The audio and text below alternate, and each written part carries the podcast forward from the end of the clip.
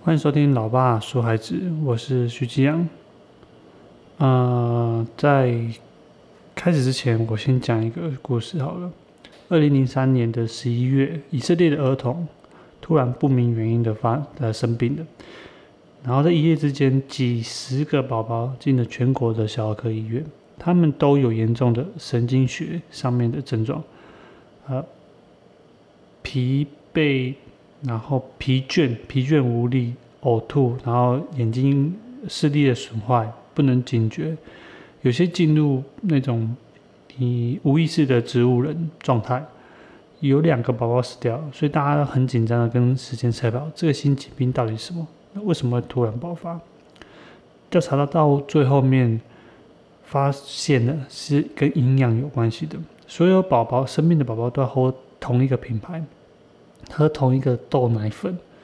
分析这些豆奶粉的时候，发现一个很可怕的事情。虽然奶粉上面标示了三百八十五毫克的维生素 B one，而实际上里面一点都没有。厂商后来承认，为了省钱，二零零三的时候就停止了 B one 的渗入。然后维生素 B one 是大脑最重要、很重要、很重要的营养，身体不会储存维生素 B one，所以饮食中如果缺乏补充，很快你大脑。就会严重的匮乏。现在神经学家已经知道，如果成人缺少维生素 B one 的话，会引发严重的神经病变，叫做威尼基科萨科萨科夫症候群。通常都是会在重度饮酒的人身上看到。嗯，在急性阶段呢，B one 不会引发威尼斯区的脑病变，有时候致命的可能性。患者会进进入到一种嗯，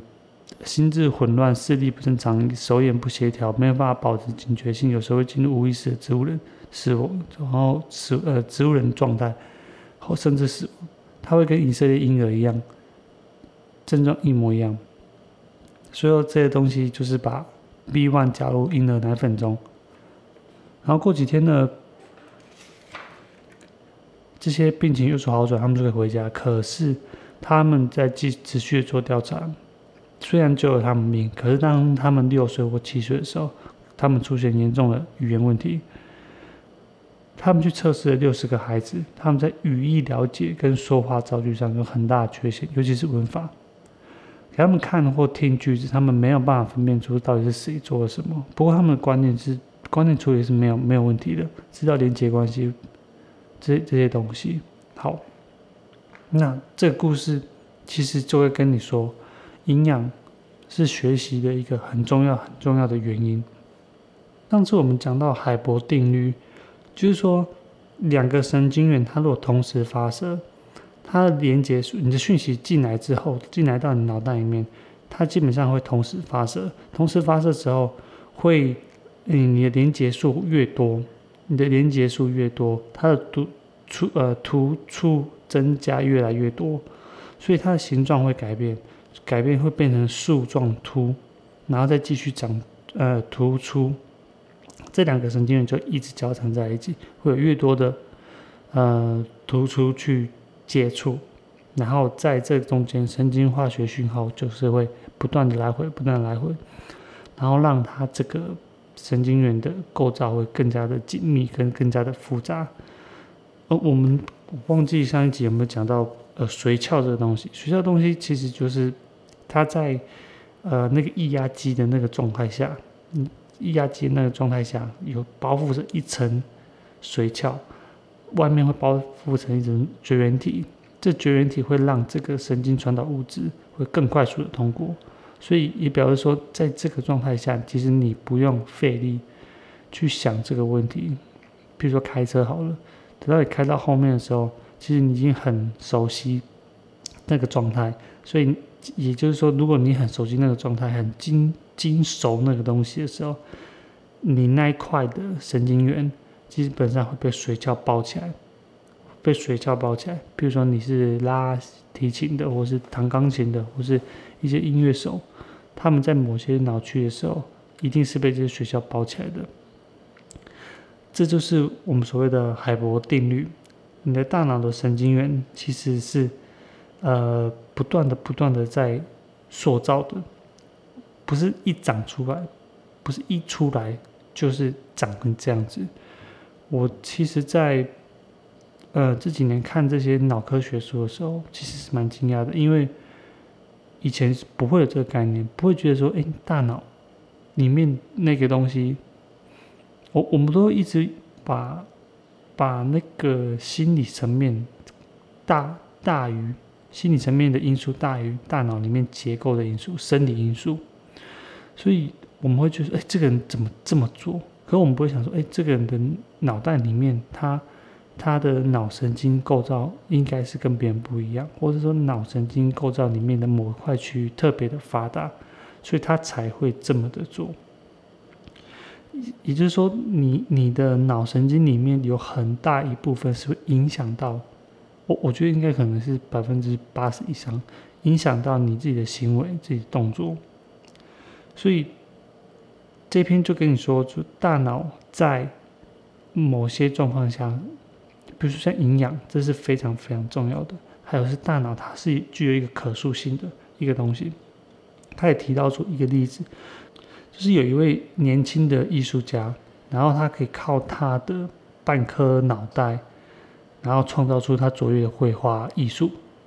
他说，在三十岁七个月的时候，因为严重的癫痫，所以就动手术把他放电的右脑全部切掉，剩下左脑。所以在就是一些学者支持下面，他就一样也是去上小学、上高中。现在他口语啊、书写能力、记忆空间能力都非常好，甚至拿到大学的毕业证书。所以他最大才能在描呃素描跟那个绘画上面，他算是。他算是大脑可塑性的一个最好的例子，因为他的左脑成功的掌握了很多是右脑的功能。譬如说，他可以注意到整张图，整张图，因为，嗯，有时候我们我们都以为是我们的右眼是我们左脑控制，左眼左眼是右脑控制，但其实不是，是你的右眼跟左眼的左半部是右脑控制。右眼跟左眼的右半部是左脑控制，所以如果是他的右脑呃损坏的话，他应该是有偏盲的，他就是他的左边半部他是看不到的。但其实后来没有，因为他就是强制在自己的左脑里面长出这些神经元，让他能有这些的的的嗯适应的能力。所以其实环境。这这讲到我们后面就是说，这环境的重要，就是说，你环境给他什么刺激的时候，当你的大脑虽然少了一半，但是它还是可以讲出来，还是可以符合你现在，呃，你现在有的生活环境的的能力。所以，但其实不是所有的，嗯，不是所有脑神经都是可以可以，就是它是有限制的啦，它是有限制的。我我记得我那时候当兵之前来之后忘记了，我有一个朋友，他就跟我说：“诶，他现在他现在在训练他自己的眼睛。”我说：“眼睛要干嘛？”他说：“他不想要再戴眼镜了。他相信他相信就是训练自己的眼睛会让自己视力恢复。”然后他他很质疑说：“为什么那些眼科医生他们都戴着眼镜不去做镭射手术？”对他很质疑这一点。如果你有兴趣的话，其实你可以上网稍微查一下，为什么眼科医师都不做呃镭射近视的手术。那那时候我就听他讲，啊，那时候我也真的相信说，哎，原来眼睛这个东西，你都一直训练、一直训练、一直训练的话，它可以恢复原来的视力。那后来我查一些资料，嗯，他是跟我说，其实你没有办法恢复原来的视力，因为。因为你的、你的、你的、你的水晶体基本上它是已经变形了，它是属属于物理物理层面的物理层面的损伤，也就是说，你你今天再怎么训练，都是你的视神经，就是你的大脑大脑的一些呃读取你这些讯号光线进来的时候，它一些读读取的能力变好了。你可以这样讲说，你今天同样是一本书。有些人看到这些字就是字，有些人看到这些字是语义，有些人看到这些字是里面更深更深的含义。就是大脑里面结构在解读这些东西的状态是不太一样的，但是你看到的你还是模糊的，就你有没有办法，你你可能没有办法让你的神经，让你的呃水晶体去压缩，去去去做什么事？它我之前那时候我我看的时候是说它有上下两个肌肌肉嘛，肌肉这东西你如果一直一直训练，一直训练，一直训练的话。是会让他，啊，眼睛呃没有近视的，对。你说我现在相不相信的话，我现在觉得还是，我我觉得是会大脑会多过于物理层面的，就是说，你今天手断掉了，就手切断了，你再怎么训练，你还是长不出来的，还是长不出来的，因为，呃，但是你还是可以用你那一只手，比如说你今天右手断掉了。你的左手完全不不会做事情，可是因为这环境的关系，你必须要用左手做事情，所以你左手的使用上一定会变得更加成熟，更加的纯纯呃更加纯熟。那可是你右手还是长不回来啊，因为它就是一个物理层面的一个损伤，一个逆呃没法无法逆向，它是那个叫什么呃。没有办法逆向的的一个一个损伤嘛，它就是没长不回来，所以你再怎么训练这只右手，它顶多就是会有比较比较嗯，可能会更加的更加的，就是活动会更加更好。我我之前在影片也看过一个断手的人，他断手断右手，可是他投篮也是投朝向的。就你根本看根本根本不会感觉到他手有断掉，你还是可以照常防守的，甚至你被他过被他灌篮。好，所以你说我相不相信说眼睛现在这个状态，我偏向于相信说你这个训练上会比较侧重在，嗯，大脑大脑的视神经上面建立的这这状态连接上面，在讲这个大脑的可塑性的时候。就提供了一个很很好很好的证据。一九八九年的十二月，罗马尼亚人发动了一个反抗共产党的政权，所以不到一周的时间，他们就把独裁者，呃，这个叫什么西奥塞古和他的太太开赶下台，然后快速的审判定罪，然后圣诞节执行死刑。在这之后呢，罗马尼亚人悲惨的世界就呃让全世界非常吃惊。其中最痛苦的、最难过的就是六百多个罗马尼亚孤儿院的孩子，十五万个孩子挤在这个狭小的空间中，没有人照顾。西奥塞古他认为国家的前途在于年轻人的努力，所以政府就加重结婚、不生育或单身的税金，不准避孕、不准堕胎，私自堕胎会判死刑。结果就是没有办法负担这么多孩子的父母，只好把孩子送到公家机构去，造成了呃拥挤的孤儿院，没有食物、卫生条件、暖气和没有人照顾。呃，当然没有大脑正常发展所需要的认知的刺激，然后这恐怖的政府造成的这个成千上万的受虐儿在严重在认知的情绪上面有呃严重的缺失。后来开放边界之后，好几个 NGO 进去。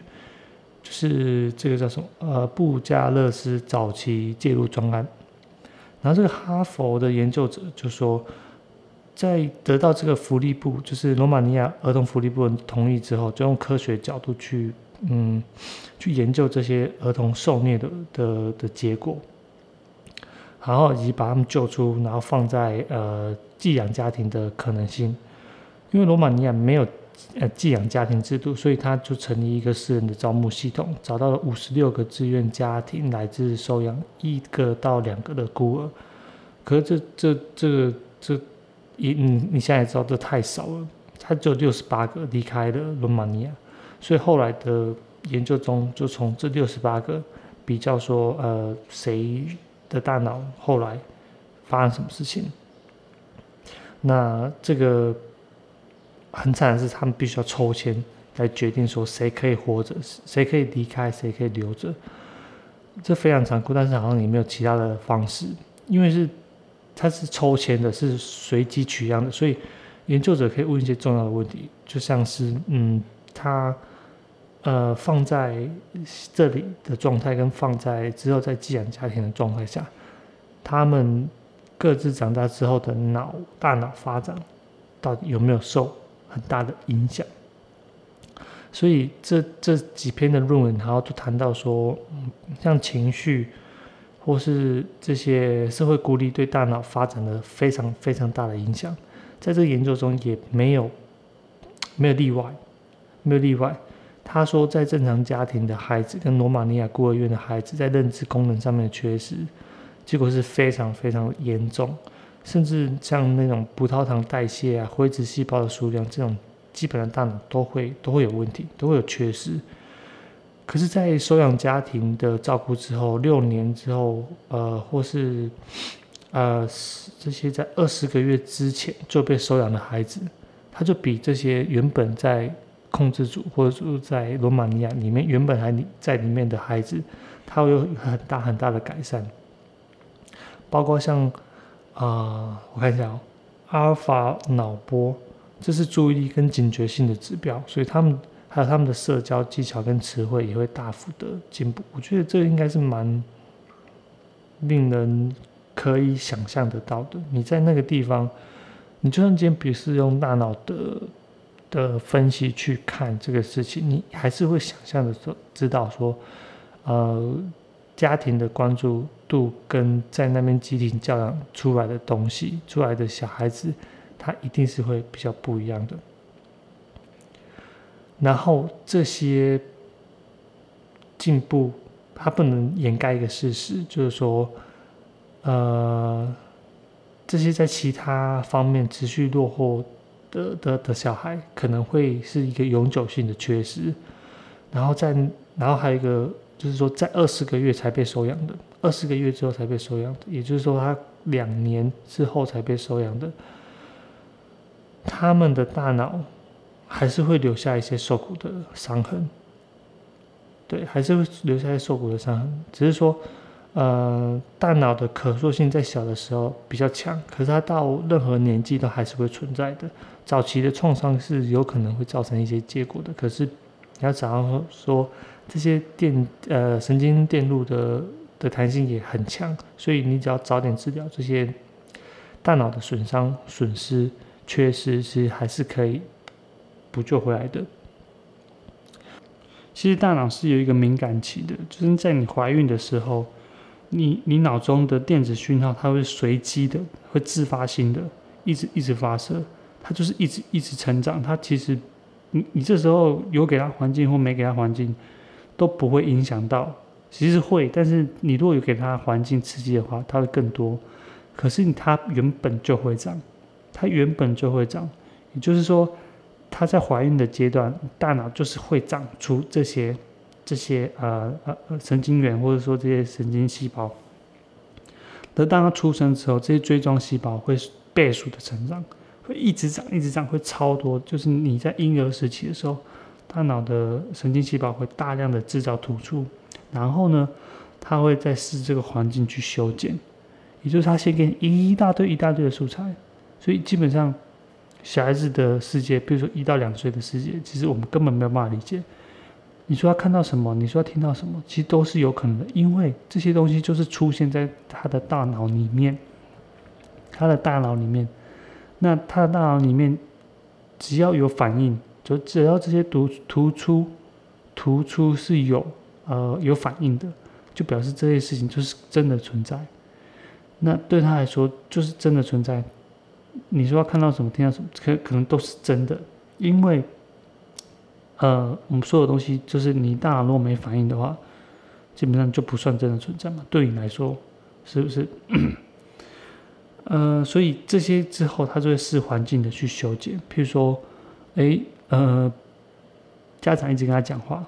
所以这些在语言上面的东西，他会慢慢的、慢慢越来越成熟，越来越成熟，这些东西就会留着，其他东西可能就会剪掉。没有用的东西就会剪掉。等到你两岁的时候，你的感觉皮质、视觉皮质、运动皮质就会先成熟，所以你会发现说，在两岁的时候，他在眼睛上面跟运动上面就永远停不下来，永远停不下来，运动皮质永远停不下来，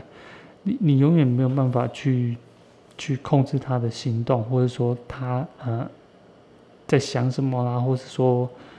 嗯限制他的行为，你发现两岁的东西真的超难搞的，像我们在现在小的就是说什么大家嗯。你讲什么，他都说跟你说不要，什么都不要，不要，不要，不要，不要。那你跟他说不要这个东西，他说要，要，要，要。他会一直在在试探，一直在制造矛盾。他等到你六岁的时候，注意力啊，或者这些计划中心的一些脑区就会开始成熟。所以等到六岁之后，比如说国小一年级之后，你会发现说，哎，好像慢慢的、慢慢的，小孩子比较没有那么的。活泼，或是比较甚至比较害羞，他会慢慢的偏向呃注意力啊，或是这些计划上面的事情，还慢慢的、慢慢的去去去成长，去更成熟。嗯，最近子杰对于对英文学习好像蛮有兴趣的，因为因为要在家里面嘛，然后都是在都是用线上课，然后妈妈就帮他安排了一些英文课，二十几分钟。我蛮惊讶的，就是说他一点都不排斥的。以前真的超排斥的。以前我讲一些英文的绘本啊，还是什么，他就跟我说不要讲英文。现在发现说，哎，好像他自动拿他的英英语的一些，嗯，他在英语课学到的东西教妹妹，或者是说他在呃晚上睡觉听故事的时候要求我们要用用英文讲的，然后。学那个我们家小智的，就是觉得受不了，因为他听不懂嘛，受不了听不懂，然后就自己在那边在那边闹干嘛的，就又没办法认真的讲。那呃，大脑的敏感期其实就是这时候，就是你在小时候，你就大家都知道，小学小时候学语言这东西是其实是最最快的，因为呃。你的、你的、你的大脑，其实在这时候其实是最对这种语言的东西是最敏感的。等到你之后过后，你再回来学的时候，你就发现，嗯，好像永远都有那口音，或是永远都有其他一些一些夹杂在里面的东西。所以，第呃第一个语言或者说母母语母语的学习，基本上就是所有宝宝就是在在整个的。的的学习过程中，是应该是最简单的，因为因为它算是第一个语言嘛，他是了解这个世界的第一个算是窗口，所以他在学习上面会非常非常的快速，非常非常的快速。但是等到长大之后呢，有些音啊，有些音可能他就会没有那么敏感，就是会。呃，因为一直都不用，一直都不用。我们之前有听过，有有讲过嘛，就是他有，他是一个统计学家，这东西不用，对他来说就是没有用的东西，没有东西之后，他就会把它淘汰掉、修剪掉。那修剪掉之后，这东西就一直，呃，除非你要再重新的、很严格的训练，不然的话，其实都没有办法，是没有办法再回来的。这个东西就会就会失去，所以。呃，像日本人，他们就没有办法分辨 R 跟 L 的音，R 跟 L 的音，所以 他们 right 跟 light 这东西对他们说就很困难，red 跟 late 就很也也蛮难的。然后像呃英语系的国家，好像就没办法分中文的四声，就是我们那个我们那个盖或者那个下，就他们说。应该就像是一种，就像是一种，呃，节奏，咚，咚，咚，就是对对他们说可能就像一支节奏，可对我们来说是一种音，因为英语的音里面其实，其实也是有像 fuck 也是啊，可是，可是对他们来说，我们不会把不会夹杂在很多很多这个呃，比如说。在念文章，或是说在讲话过程中，不会这不会有这么多的四声。对，这东西对我们可能就是一个节奏的问题。好的，那我们这边这边就讲到这里。啊，谢谢你的收听，我是老爸鼠来自徐志阳，拜拜。